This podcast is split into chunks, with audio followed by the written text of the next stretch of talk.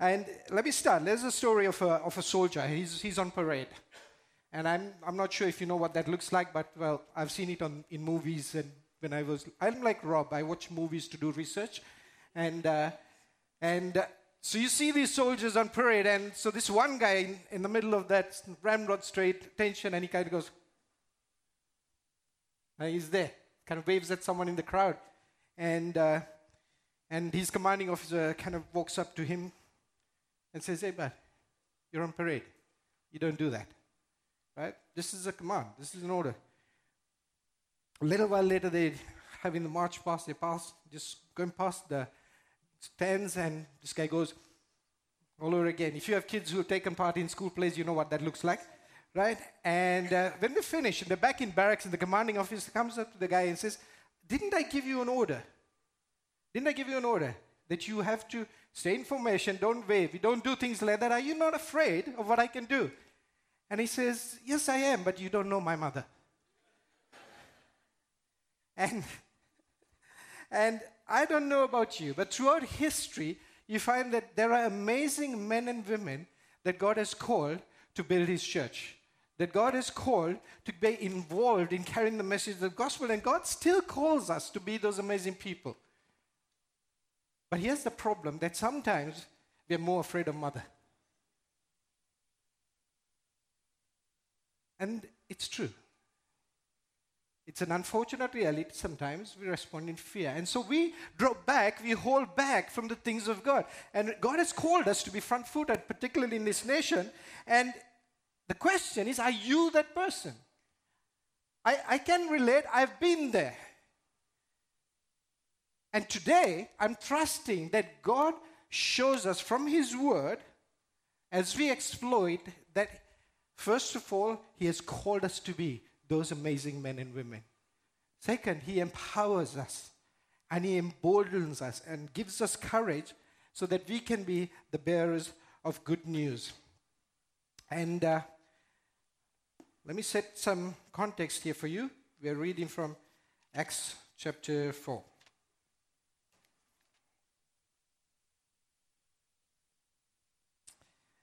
This is backlit, so let me read it from here. So the scene is this. You remember last time what we shared? Peter and John, average Joes, just like you and I, off to church on a Friday morning. They, they're off to the synagogue and uh, they encounter this guy. He's lame, been lame for some time. People knew him, familiar face, heals him. He gets up and he's jumping around, cavorting all over the place and praising God. And they come there, they preach the gospel, and this is where the story picks up. This is where we pick up the narrative, all that has happened, and now Peter and John are before the council. They're before the Sanhedrin, they're brought up there, and they're facing the religious authorities. And here's what it says Now, when they saw the boldness of Peter and John and perceived that they were uneducated common men, I'm not sure I would want to be described that way. That's how the Bible describes these incredible people. Uneducated common men, they were astonished and they recognized that they'd been with Jesus. But seeing the man who was healed standing beside them, they had nothing to say in opposition. But when they had commanded them to leave the council, they conferred with one another, saying, What shall we do with these men? Can I tell you this? If you are this kind of person, if you are that person who is radically sold out on God and who lives and walks the gospel, you present a problem to society. You are a conundrum. You are a puzzle that they cannot quite figure out. And I'd love to be in that place. I like to be, not because I want to confuse people, but I want to point to Jesus. What shall we do with these men? For that a notable sign had been performed through them is evident to all the inhabitants of Jerusalem, and we cannot deny it. But in order that it may spread no further among the people, let us warn them to speak no more to anyone in this name. What a powerful name it is. Great choice. Thanks, Patty. It's, it's a beautiful thing. So, Patty and I, we didn't talk about, well, I'm preaching this, why don't you sing that? Except the last song, I said, Can you do this one? Because I want us to leave here saying, I do want to shout it from the rooftops. I do want to shout out this good news. I want to share this message of hope and love and joy and peace to a people that desperately need it.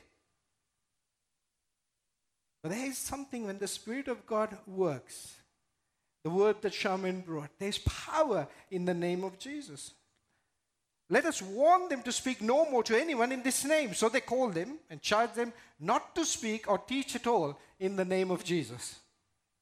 But Peter and John answered them, Whether it is right in the sight of God to listen to you rather than to God, you must judge.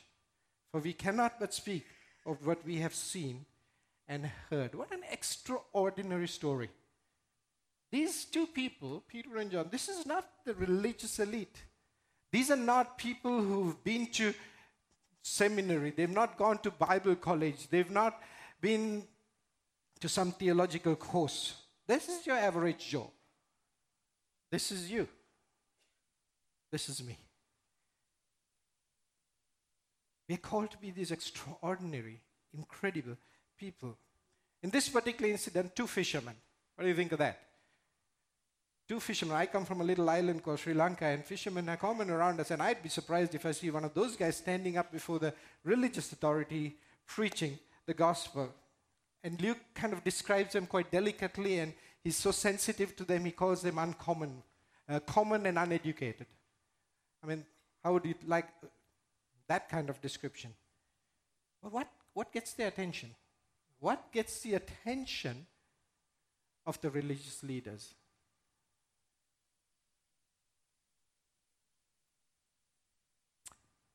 Father, we want to release this word into your hands now. It is your word. And I pray, Lord, that as it is spoken over your people, that you begin to do something, stir our hearts with this word, Lord. I pray, Lord, that you raise up a generation of evangelistic people I pray that you raise up through your word, Lord, that you stir in our heart and you call out the Stevens of this world, the Peters and the Johns at Well of Life that are perhaps hiding in the shadows. I pray for commissioning moments that are released over your people as this word is spoken, Lord. This is your word, Lord. And I pray that you minister to us through them. In Jesus' name. So, what were they astonished about? Firstly, they were astonished about how bold these guys were. Can you imagine that? Now, when they saw the boldness of Peter, can you move on to the next slide? Are the slides stuck? Good. There we go. When they saw the boldness of Peter and John and perceived that they were uneducated common men, they were astonished. Oswald Chambers says this the remarkable thing about God is that when you fear God, you fear nothing else. Whereas if you do not fear God, you fear everything else. And you'll find a lot of Oswald Chambers quotes. I'm reading um, My Utmost for His Highest, and I'm kind of captured by some of his thoughts.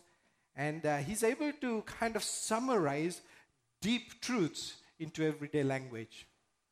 And, and I love that. So, what is the big thing here about boldness? Boldness is not about being macho. Boldness is not about this thing of, oh, let me go hunt that lion. It's not that. Boldness is about just being able to speak. And uh, how many of you here can speak? Anyone here who can speak? Three, four, five? Okay, we've got about five people who can speak. You are the evangelists here today. Right? But the truth is, boldness is about speaking. Look at this. If, you're a, if you profess to be a Christian and you want to be a bold one, you cannot shut up. I know that, uh, I know, I, get, I got a lot of that as we were growing up. I'm the youngest of three brothers, and that was a common sentence at home shut up. It takes courage and boldness to speak. And look at what they say here. Acts 4 again, further down the line. Now, now look, now Lord, look upon their threats and grant to your servants to continue to what? Continue to speak your word with all boldness. Boldness requires the exercise of your tongue. The words you speak matter. While you stretch out your hand to heal, and signs and wonders are performed through the name of your holy servant Jesus. Often we pursue those, isn't it? We pursue the signs and the wonders and the miracles, but God says, You speak, I will do the rest. You speak. And the place that, in which they were gathered together was shaken, and they were filled with the Holy Spirit and continued to speak.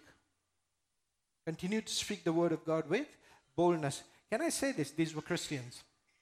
These were born again, spirit filled believers.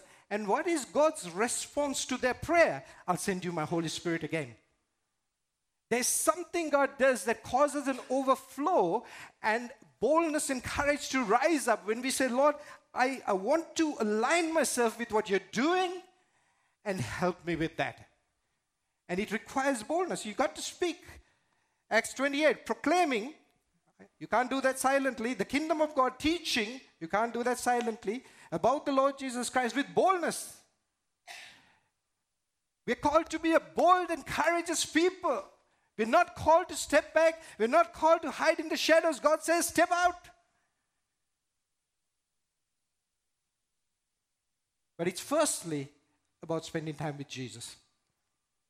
We shared this today in the morning when we were praying congregational prayers. Guys, can I tell you this? Every morning on a Friday, except the first Friday of the week, we meet at 9 o'clock upstairs to pray. And if I can encourage you to join us, 9 o'clock, join us for prayer. It is a stirring time. And a lot of what we see happening here, the healing that we enjoy, the blessing that we enjoy, is born, I am convinced, out of what happens up there first. So, can I encourage you? That's a little caveat, a little sideline, small advertisement. Come for prayers, 9 o'clock Friday morning. Boldness is about Jesus, spending time with Him. The authorities were astonished at the disciples and their boldness. But like I said, these are not guys who went to Bible school, these are not theologians. So, where did they learn?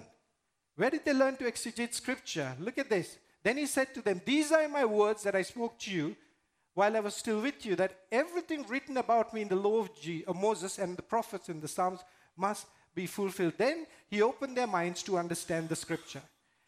Spending time with Jesus, the only answer. There are no shortcuts. Spend time with God. God breaks into your life. God gives you courage. God gives you boldness. Spending time. There is nothing we can do apart from Him. He said it, in fact. Apart from me, you can do nothing. We need God. And if we don't develop a deep and intimate relationship with Jesus, we will not be those amazing people that God calls us to be. But they also recognize this they'd been with Jesus. That's where it came from. And so you see a people that were transformed. These were the same people who, who ran away at the cross, who Peter has a habit of putting his foot in his mouth and denied Christ. Same people. And today they stand transformed. Can you move to the next slide? What did the authorities see? They recognized they'd been with Jesus. The most important aspect of Christianity is not the work we do, but the relationship we maintain and the surrounding influence and qualities produced by that relationship. That is all God asks us to give our attention to, and it is the one thing that is continually under attack. Are you that person who comes up and says, I'm just so short of time? I can't remember who it was. I think it was uh, Wesley who said, I have so much to do today, I must spend at least three hours in prayer. I might be misquoting that, but uh, you get the gist of it. You get where I'm going with it.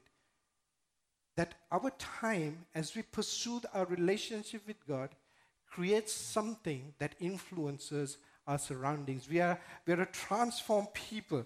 And, and this is not about information.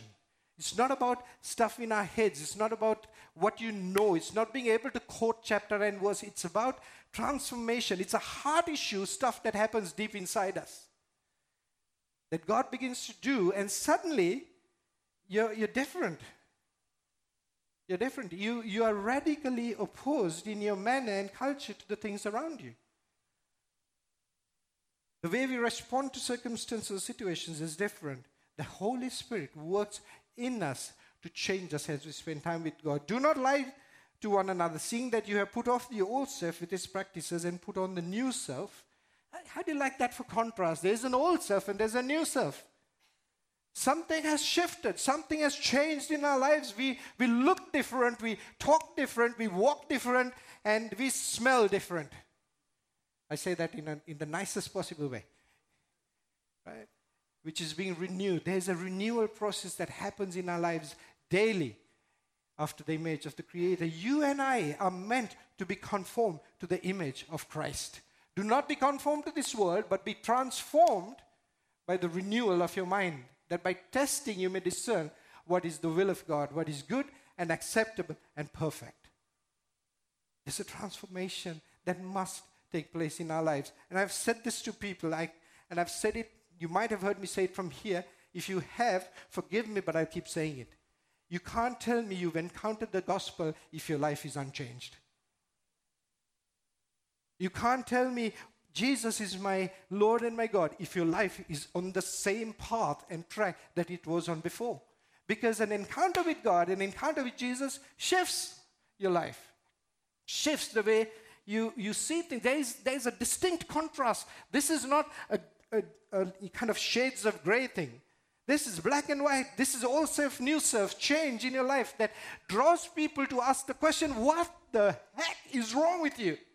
And you get to tell them, ah, well, nothing wrong really. Now things are right. It just looks wrong to you.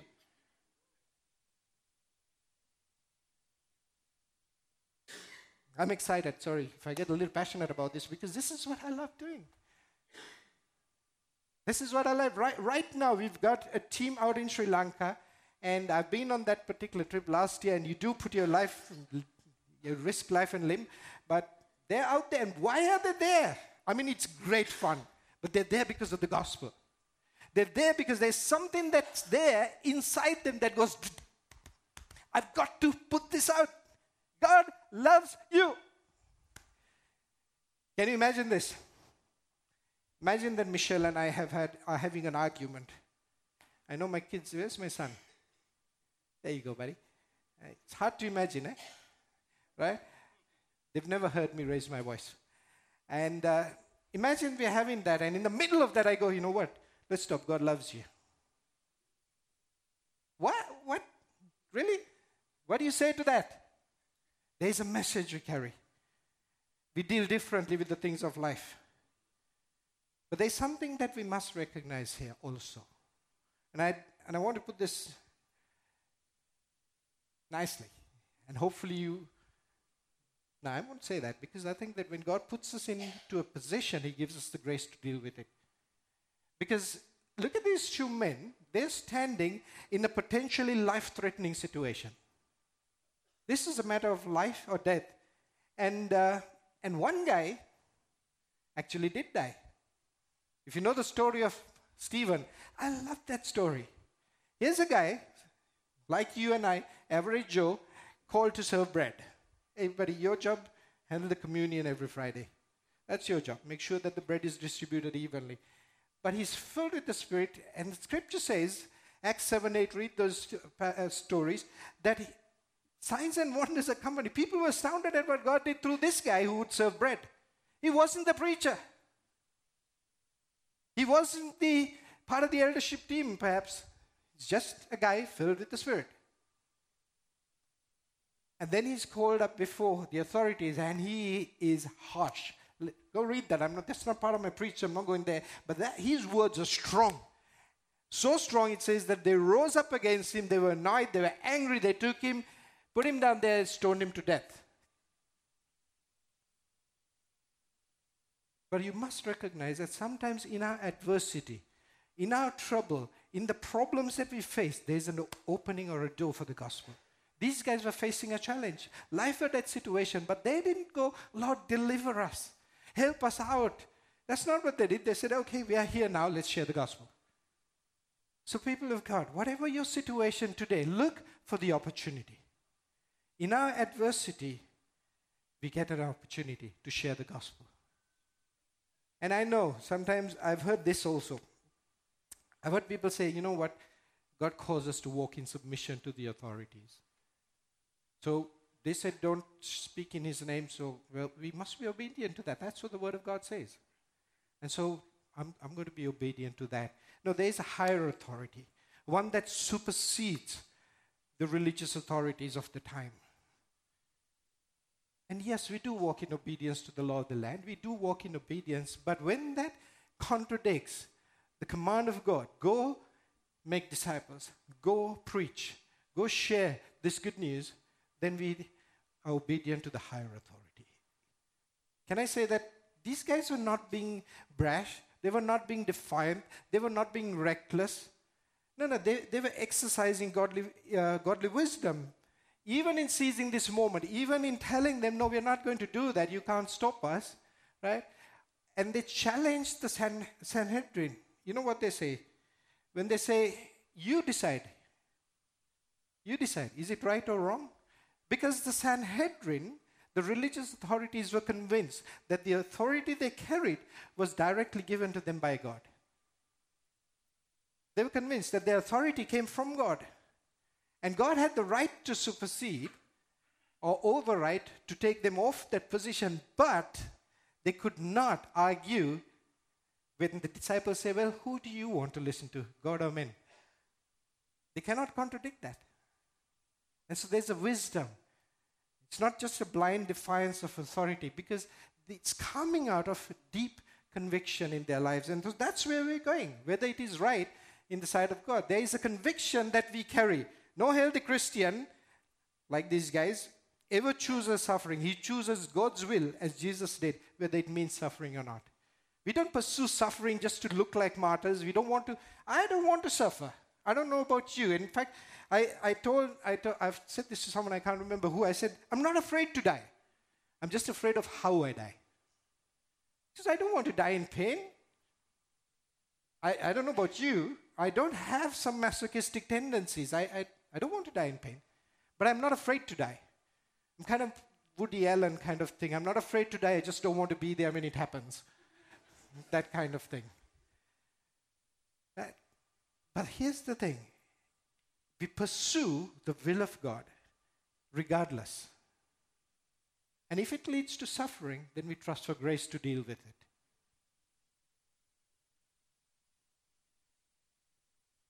Two things that come out of it. Firstly, whether it is right. What are you convinced about today? For you, what is right? What do you believe to be right? What do you know to be absolute truth today in your life? Remember this the disciples expressed their full conviction. This Jesus, those were their words. This Jesus, the Son of God, they were convinced that Jesus was the Christ. They were convinced that he was the Messiah. There's a conviction that they carried that this is true, and then I'm ready to fight for it. And I'll tell you this if you don't have that conviction, then any wind of doctrine, anything will sway you. And we will walk in fear. We will not be front footed people. But Jesus' command was proclaim. And so these guys were, well, we'll proclaim whether it is right. What is right today for you? And then, right in the sight of God, the measurement of what's right and wrong is found in God. It's not defined by society. There are certain things that are. It is right to drive within the speed limit. If you don't, well, I think 600 bucks. If you don't pay buy that parking ticket, it's 150 bucks, which happened to me last week. I forgot, not being defiant here. but what is right in the eyes of God is not, again, about is it safe to do? Is it practical? No, is it right? In God's eyes, is this right or wrong? Barnes' commentary, which I've put in there, says this We have a striking instance of the principle on which Christians act. It is to lay their safety, reputation, and life out of view and bring everything to the test, whether it will please God. If it will, it is right. If it will not, it is wrong. Black or white. Does it please God? That's right. Does it not please God? Not right. But what is your conviction today? What is your conviction? Because we are called to act from a place of conviction. Perhaps then sometimes the lack of action is not, a, not because there's fear, but because there's a lack of conviction. I know people can be incredibly bold and courageous, but if there is no conviction, you will not speak. Because you have nothing to say. You cannot, I cannot live on what convinces Mike. I've got to have my own. And the only way I know is to rest on absolute truth, the Word of God. In a world that is increasingly confused, our, our, our line of right and wrong must rest in something unchangeable and absolute, and that's the Word of God. That's what decides what's right. And again, it comes down to this How's our relationship with God? I know this might seem like, hey, this is not King's Kids, this is not Sunday school, but hey, can I ask you a question? How's your devotions? Don't answer that. This is between you and God. How's your devotions? Because if you do not have that moment with, with God, if you're not having that relationship with God, we will not step forward. It is from that place of intimacy that we rise and step out with a message for the world. It's from there. It's from there. You cannot give what you don't have. Another one of my favorite sayings. But it's so true. If you have nothing, if there is no deposit, and I, I talk to people, and sometimes they're like, ah, Mike shared about it when he talked about being empowered by the Spirit. You can't rest on what God did 20 years ago. What did God do for you yesterday? What did He do today, this morning in your devotions? What did He say to you? That word I brought to you from Jeremiah is what God told me this morning. Today, my life in God's hands, and I can go anywhere, do anything. I don't care what happens. My life is secure in God's hands. Everything else can be removed. My life is secure. And I will be with my Father. I don't care what happens. I'm going home. While I'm here, I want to be here. I want to be on the edge. I don't want to be living in the shadows. I don't want to be in the back. I want to be that person who is bold. I want to be that person whose boldness comes from a place of being transformed by time spent with God. I want to be that person who's transformed because I'm convinced that God is true, that God is love, that the Son of God made manifest as a man died for me. And if you've never encountered Jesus, if you've never had that truth spoken into your life today, and you're wondering, what on earth is Sajid talking about? Can I say this to you? Jesus, the Son of God, came and died as a man that you and I can have life and you can have that life. If you've never encountered Jesus as your personal Lord and Savior, talk to me. I have much to tell you because He wants to break into your life. He wants to speak to you, hold you regardless of your past mistakes, regardless of what the past holds, and say, I'm giving you your life as a prize. Live. And then finally, from conviction comes this thing. When you know, remember what I said? Speak. These guys were outspoken. They were outspoken. For we cannot but speak of what we have seen and heard. And I love this again, Oswald Chambers. This is where we are going today. God did not direct his call to Isaiah. Isaiah overheard God saying, Who will go for us? The call of God is not just for a select few, but for everyone. Whether I hear God's call or not depends on the condition of my ears, and exactly what I hear depends on my spiritual attitude. God is speaking. There are conversations taking place in heaven today. Are we hearing them? Are we eavesdropping on the conversations of heaven? Is that moment of quietness with God when you hear God say to you, well, God's saying to anyone almost, who will go? Didn't say Isaiah, would you go? Who will go? And Isaiah goes, well, here I am. Are we those people? We cannot speak. There's almost a compulsion that this scripture describes. It's, it's like you can't stop yourself even if you want to, because we cannot help it. But again, it cannot be done in the natural. There is this thing of spending time with God. That's what it is. That's what it boils down to.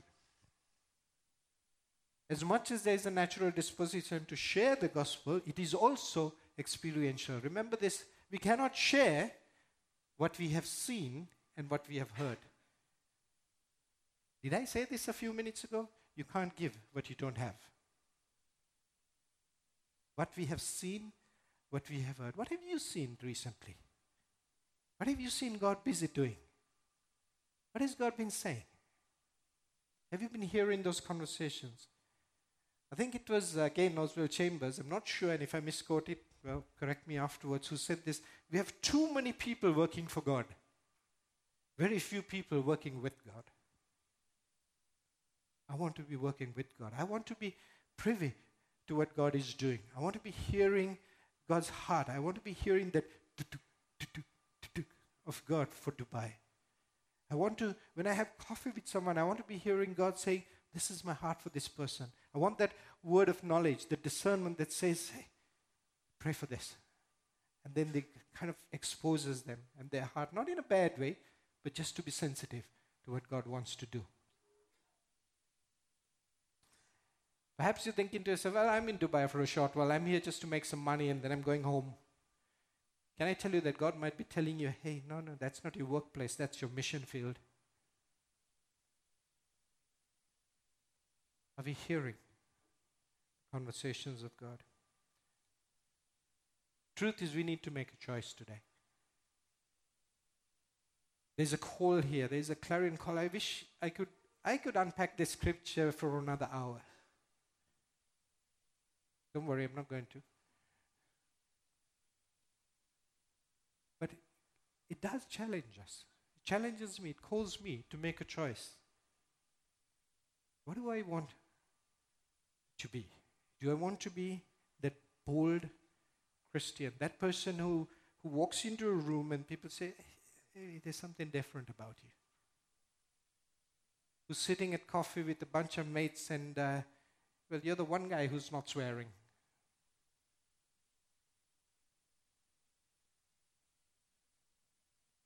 You're the one actually who makes people uncomfortable almost. And I don't mind that. I like that. I don't mind being making people uncomfortable. Not because I forgot to take a shower, but because, well, they know what I believe. They know what I stand for. They know what my convictions are. And often it makes people uncomfortable because they're not the same. And I don't mind that because it raises questions. But are we going to be that kind of person? Are we going to be the ones who listen to what the word is saying? Hey, shut up, sit down, just go with the flow. Because I don't want to be that person. The choice is ours. We can choose an easy way, or we can choose to be obedient to what God calls us to. Let me close with this final quote from Oswald Chambers. Do you mind standing with me as we do that?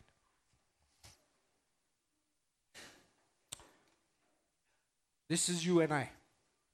All of God's people are ordinary people who've been made extraordinary by the purpose he has given them.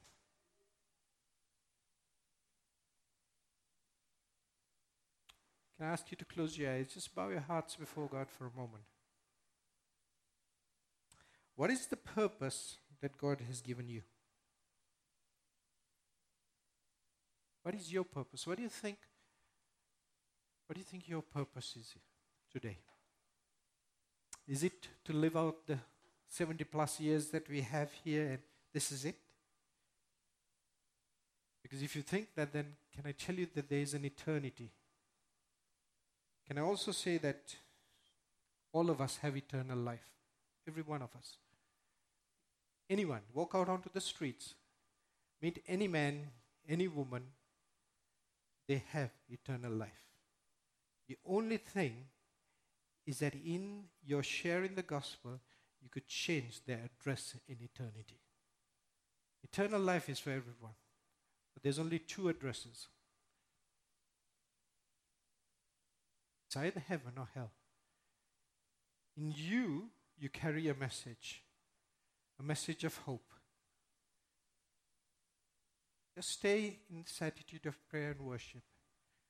This morning I met Max. Max is a waiter at a restaurant, I think Tasha's. He's here with us today. See if you can find him, get him a coffee and a piece of cake. He's here today. Today is his first day here. He's one month in Dubai. He's here today because he was serving Jim and Gabby and they invited him to church.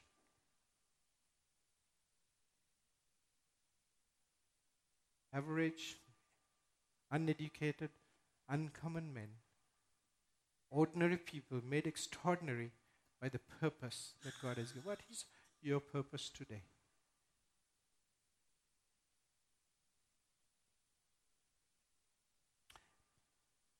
Perhaps you're in that place of thinking, Lord, I can't do this. I, I, I, don't have that kind of courage. I don't have that kind of boldness. But can I tell you this? You have a choice again. You can say that, sit back and do nothing, or you can say that and say, Lord, give us courage. Give me courage. Give me boldness. And then there is that Holy Spirit moment that empowers you, that changes you, that shifts you so radically that, man, you just go about preaching the gospel.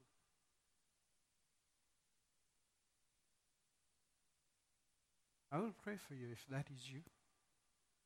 If you're that one who says, Well, I don't know this Jesus, I've never, I've never met him. Can I tell you today? Don't, don't leave this place without talking to me. Because in truth, your life depends on it. And I don't mean to scare you. It's not what I'm doing. All I'm saying is if there's a stirring in your heart and God is saying, You're mine, I want to give you this prize, this gift of life, then come talk to me.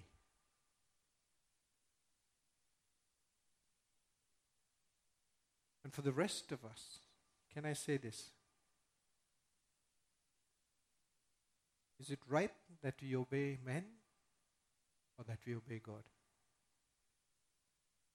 Father, I pray over this word that is released to your people, and I do pray again, Lord, that you call out the evangelist in our midst. I do pray for a supernatural courage, a supernatural boldness over your people, to be your witnesses, to be a testimony to all that you have done for them into a world that desperately, desperately needs to hear good news because your message is good news. So let us be those people who, who provide a map for those who are wandering lost, who say, hey, here's a map. Those people who go to the guys who are stumbling in the dark and say, listen, I've got a torch for you. We can be those people who are the signposts for the ones who are lost that say, hey, this way, Jesus. I do pray for divine encounters, for moments over, over coffees or over, over a meal where there is that sudden revelation, that sudden discernment. And I do pray for a rising of that, that that changes the course of a conversation, turns it around to the things of God.